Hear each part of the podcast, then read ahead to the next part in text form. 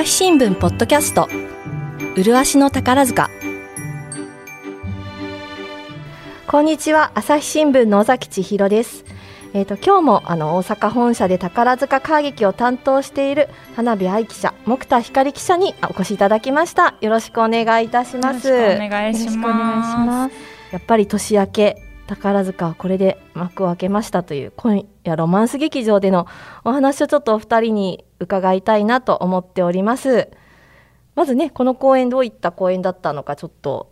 皆さんにご説明いただけますでしょうか。はい。えーと、こちらは月組トップコンビの月城かなとさんと海野美月さんの、えーと、大劇場お披露目公演になってまして、えー、と原作は映画の「今夜ロマンス劇場で」っていう作品で白黒映画の中からお姫様が飛び出してくるっていう映画なのでこれをじゃあいかに舞台化するんだろうっていうのはすごく前々から楽しみにしていました。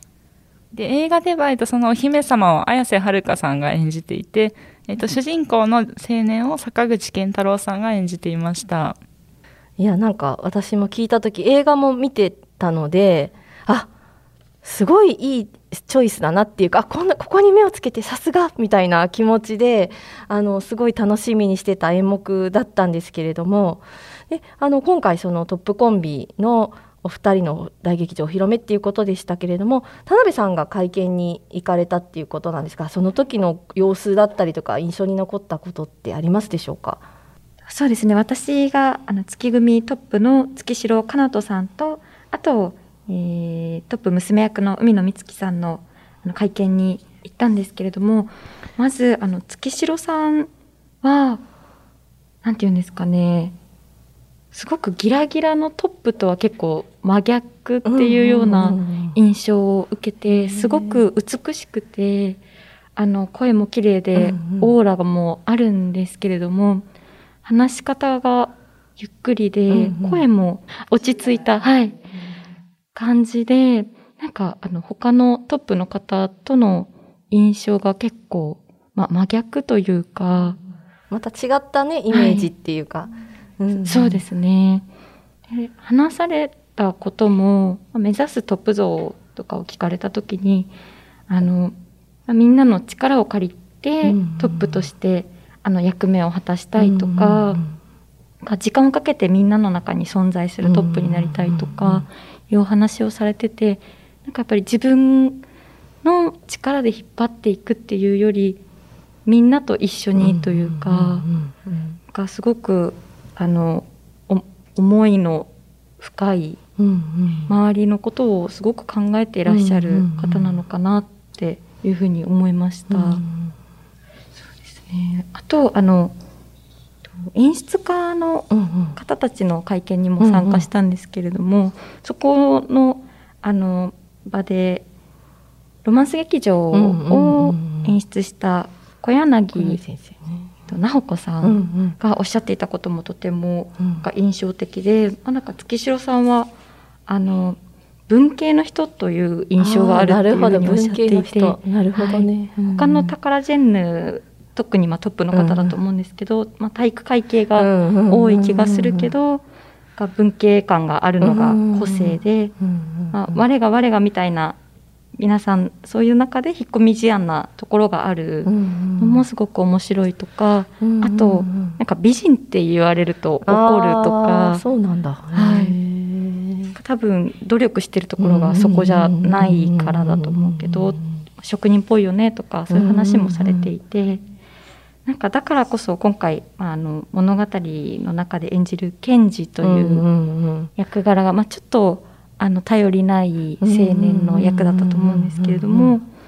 なんかそれもうまく表現されていたのかなっていうふうに思いました。なんかすごいハマってましたよね。なんかこうちょっと繊細なところもあって真面目でって、でもなんか夢は持っててみたいな、なんかこう普通普通の青年だけれどもみたいなところがやっぱりすごくお上手だなっていうふうに感じたし、だからこそこの舞台お披露目にもぴったりっていうか、まあ、そういうところもあって持ってきたのかななんて思いましたけれど。そうですね、役柄との共通点を、あのお話しする時もなんか自信がないところっていうふうにおっしゃっていて、なんかそんなトップになる方で自信がないとかあるんだっていうすごくびっくりしました。あらすじ的にはあれですよね。あの映画の中のお姫様が、えーと、海野さんが演じていてそれがその人がスクリーンから出てきて現実世界にやってくるっていう結構こうファンタジックであの本当に映画だとそれがうまくスクリーンから急に人が飛び出てきたり、ね、白黒の世界からカラフルになったりとかそういうことができるんですけどじゃあこれを舞台化する時どうするんだろうっていう時になんかそれも、えっと、劇場のあの舞台の上に結構大きいスクリーンを今回は用意してなんかそのスクリーンをうまく使ってそうです、ね、なんか演出してましたよね。だから急にこう海野さんが飛び出てくるところもがうまく接続してたなって思いながら。全然違和感がなかったですよね。私も一番そこをどうするのか映画だったらモノクロの劇中です映画の中の話はモノクロで映画の中で展開しててね、あのヒロインが出てきたらカラーになって出てきてっていうのが一番それどうするのかなって思ったけど全然違和感ないし映画の中の話は話で多分ちょっと衣装とかはモノクロチックっていうか白黒っぽくしてもちろんはっきり分かるようにできてたんであすごいうまいなっていうかうーん面白いなって。で私やっぱりなんかあの海野さんが着るその、ね、映画は綾瀬はるかさんですけどあの衣装がきっと宝塚だからいろいろ豪華だし海野さんにすごい似合うんじゃないかなって思ってたらやっぱりすごい全部素敵だったから。うん。そうですね。ちょっとレトロな感じもあって可愛かったですね。あの白黒の映画もなんかすごく合ってます。海野さんに。あの白黒映画のそのはじ一番初めのところの映像もすごい合ってたしなんかすごく印象的な作りだったなって思いましたけど。じゃあ他になんか気になった役だったりとか場面って木田さんありますか？そうですね。やっぱり何といってもほほおずきあんさんで男役のスターさんですけどあのー、この方がナルシストなイケメン俳優の役をしていて もう登場からド派手で大きな羽を背負ってショーのようにやってきてあのー、から本当この主人公のケンジと全く真逆の世界に生きていて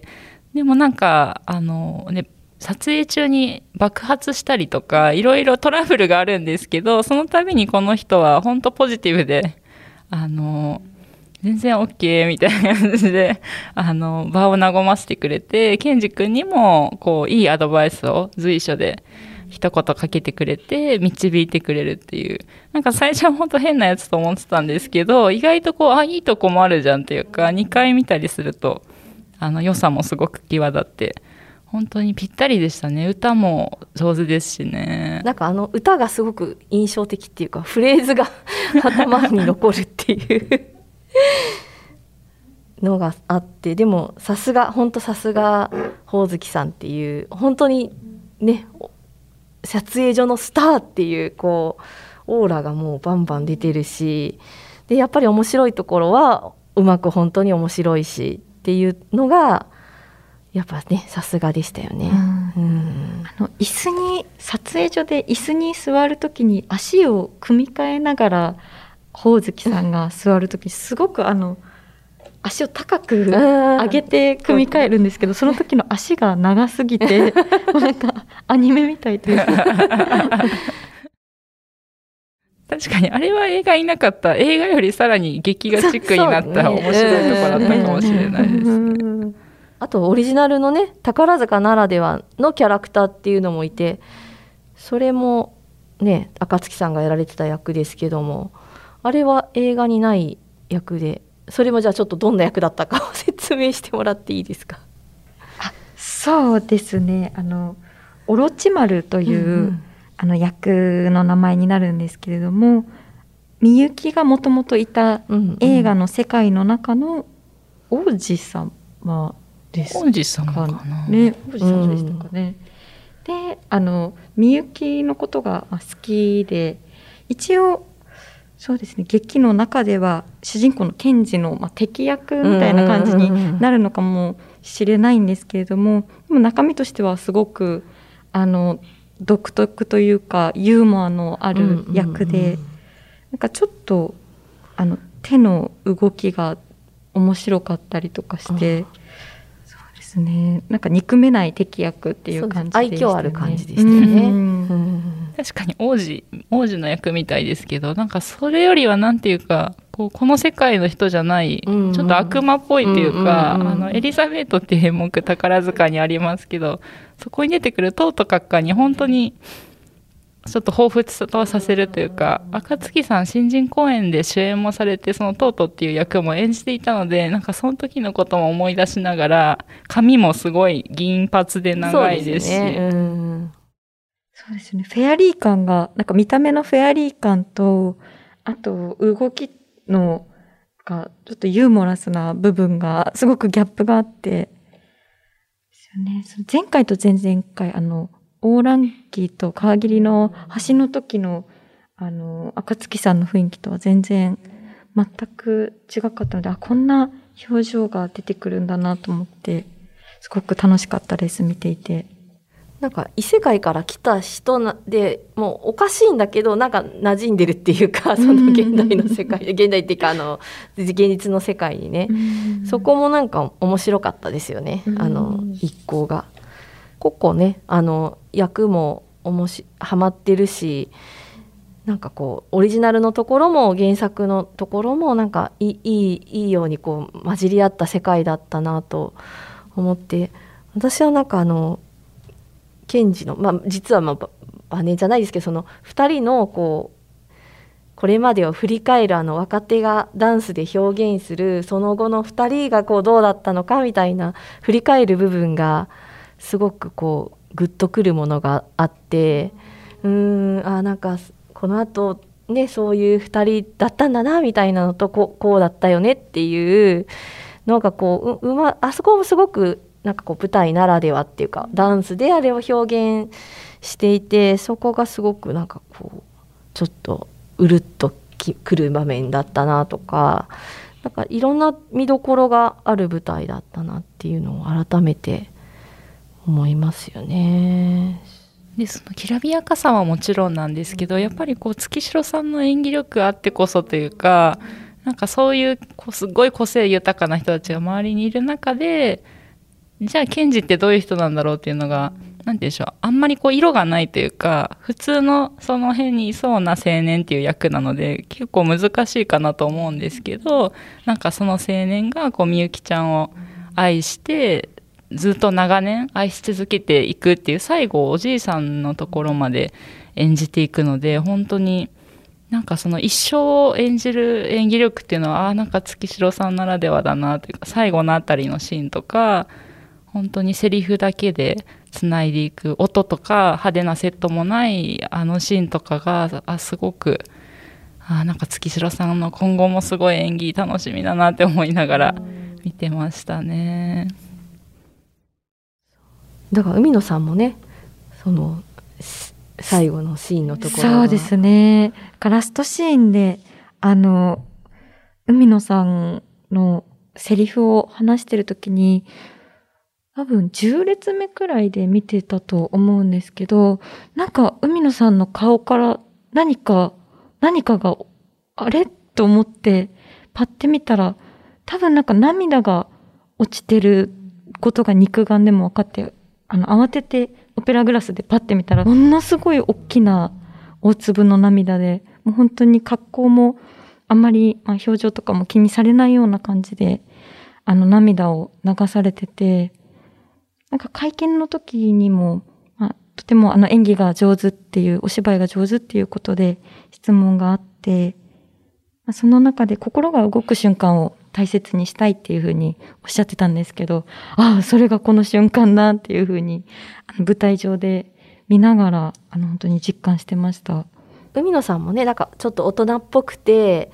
えー演技がお上手でっていうのですごく月城さんとぴったりくるそのトップコンビでこの2人だからこそできる演目ってね限りもそうでしたけどこ今回もそうですしこれからもまたねその月組らしさってこの2人らしい演目みたいなのがきっと見れるんだろうなっていうのがすごく楽しみですよね。うん。麗しの宝塚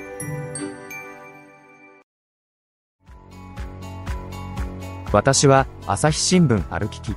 人工音声が伝える速報ニュースのポッドキャストです通勤中でもお料理中でも運動中でも趣味の作業中でも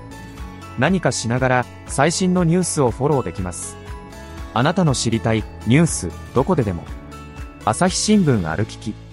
たった数分で今日のニュースをまとめ聞き。お披露目のショーもご覧になったと思いますけれども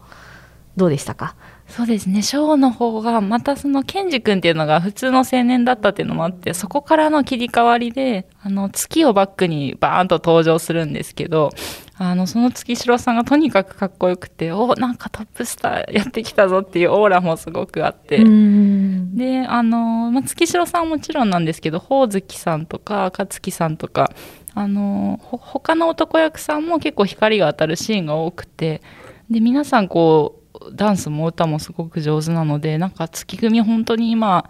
メンバーが豪華だなっていうか揃ってるなっていうのをすごく思いながら見てましたね。田辺さんどうでしたか？そうですね。結構、ま、ジャズジャ、ジャズオマージュっていうことで、あの、かなり大人っぽい曲が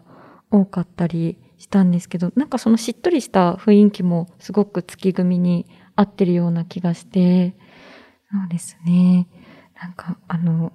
また新しい、まあ、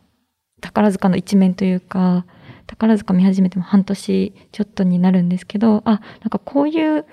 あの、作り方もあるんだとか、こういう雰囲気も出せるんだ、出てくるんだなっていうのをすごく、あの、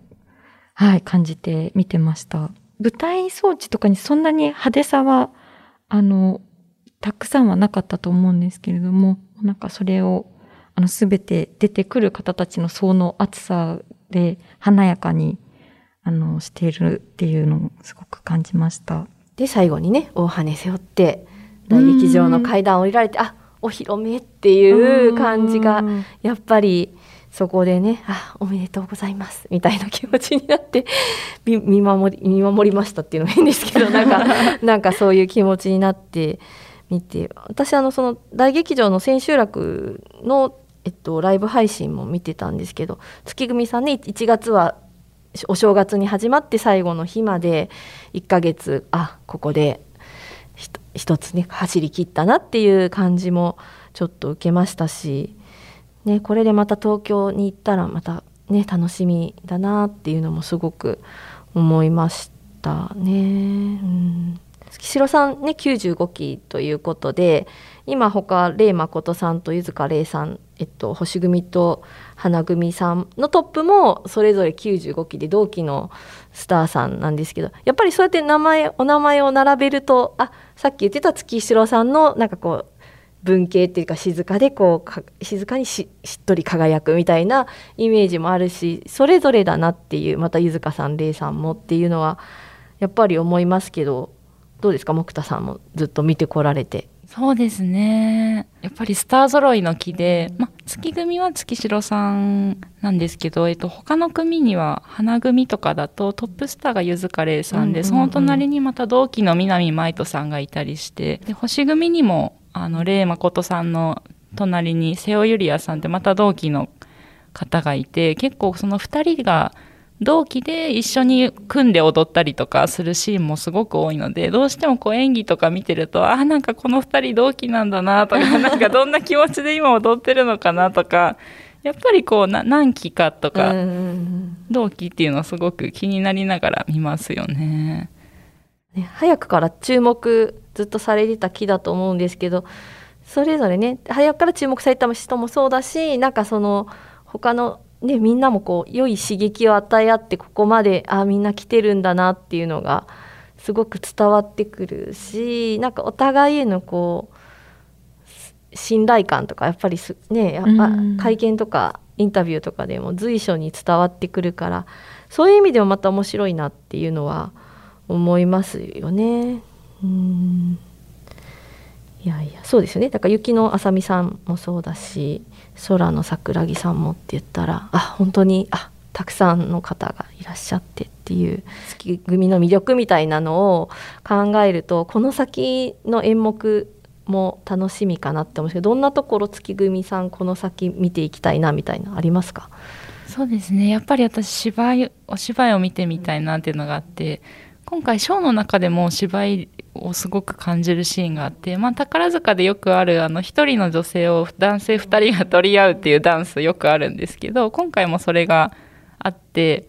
であのほおずきさんに海野さんを取られちゃってネックレスも奪われるのかな月城さん。で最後一人舞台に残るんですけどその後なんか地団打を踏んで悔しみのダンスみたいなのが一人ソロで始まるんですよ。でそれがなんかすごくかっこよくって何て言うんでしょう。あの笑顔とかなんか爽やかなウィンクとかそういうのももちろん男役さんの魅力なんですけど悔しいとか なんかもう行き場のない寂しさみたいなそういうなんか孤独感とかもすごくそのダンスから感じられてぜひこういうあの 影のある男性というかなんか哀愁とかもぜひ今後も演じてもらえたらいいなっていうのをすごく楽しみにしてますね。田辺さんどうですか？そうですね私はもう今回でハマって、毎回コメディが見たいです。ね、やっぱりあのシリアスなものももちろんあのすごく好きなんですけど、コメディだと特に演技力が求められたりする部分は多いと思うので、本当にお二人、あのトップのお二人だったり、ほおずきさんだったり、すごくあの演技があの上手な方がいるからこそ、すごく成立させられるものなのかなと思うので、そうですね。やっぱり今回も見た後の、あの、なんていうんですか、感激の後の気持ちがすごく爽やかな、晴れやかな気持ちになって、もちろん宝塚、あの、毎回、ショーで終わるので、すごく、あの、華やかな気持ちで劇場を後にするんですけど、でも、あの、そうですね。そういう爽やかな気持ちになるような作品も、をこれからもあの月組で見たいなってすごく思います。確かに最近そのつこの1年とかはそんなザ・コメディみたいな感じのって月組さんでも得意ですよね。得意だけど最近確かにオーランキーも結構悲劇的要素が強かったしちょっとまた見たいかもしれないですね。うん。で月組さん、まあ、ちょっと気が早いですけど次の大劇場の演目もも発表にされてますよね。はい。あの7月から、えっと、グレート・ギャッツビーが再演されるということであのこの作者のフィッえっと、スコット・フィッツジェラルドは前月城さんが演じたことがある作家さんで、まあ、なんかそんなゆかりもありながらまたきっとこうすごく渋い男性の一生を演じてくれると思うのであの曲の「朝日の昇る前に」っていう曲もすごく有名でこれもどんな風に歌ってくださるのか本当に楽しみです。うん、またなんかいろいろな面が見れそうな演目が楽しみですけれどもじゃあ今日は本日はどうもありがとうございました。えっと本日は大阪本社で宝塚会議を担当している田辺愛記者と木田光記者に来ていただきました。ありがとうございました。ありがとうございました。朝日新聞ポッドキャスト麗しの宝塚今日はあの月組さんのお話を中心に伺いましたけれども朝日新聞ではあの元花組の瀬戸和也さんをお招きしたイベントが予定されているということでちょっと木田さんから詳細の案内お願いします。はいえーと、2月26日の夜に、えーと瀬戸和也さんのオンライントークショーを配信します。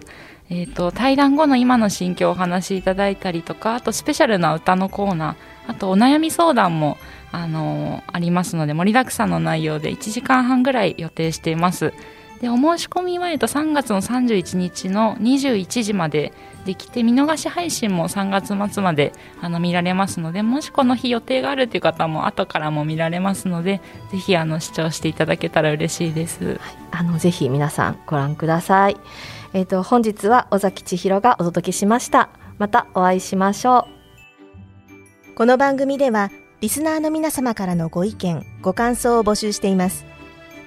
概要欄の投稿フォームからぜひお寄せください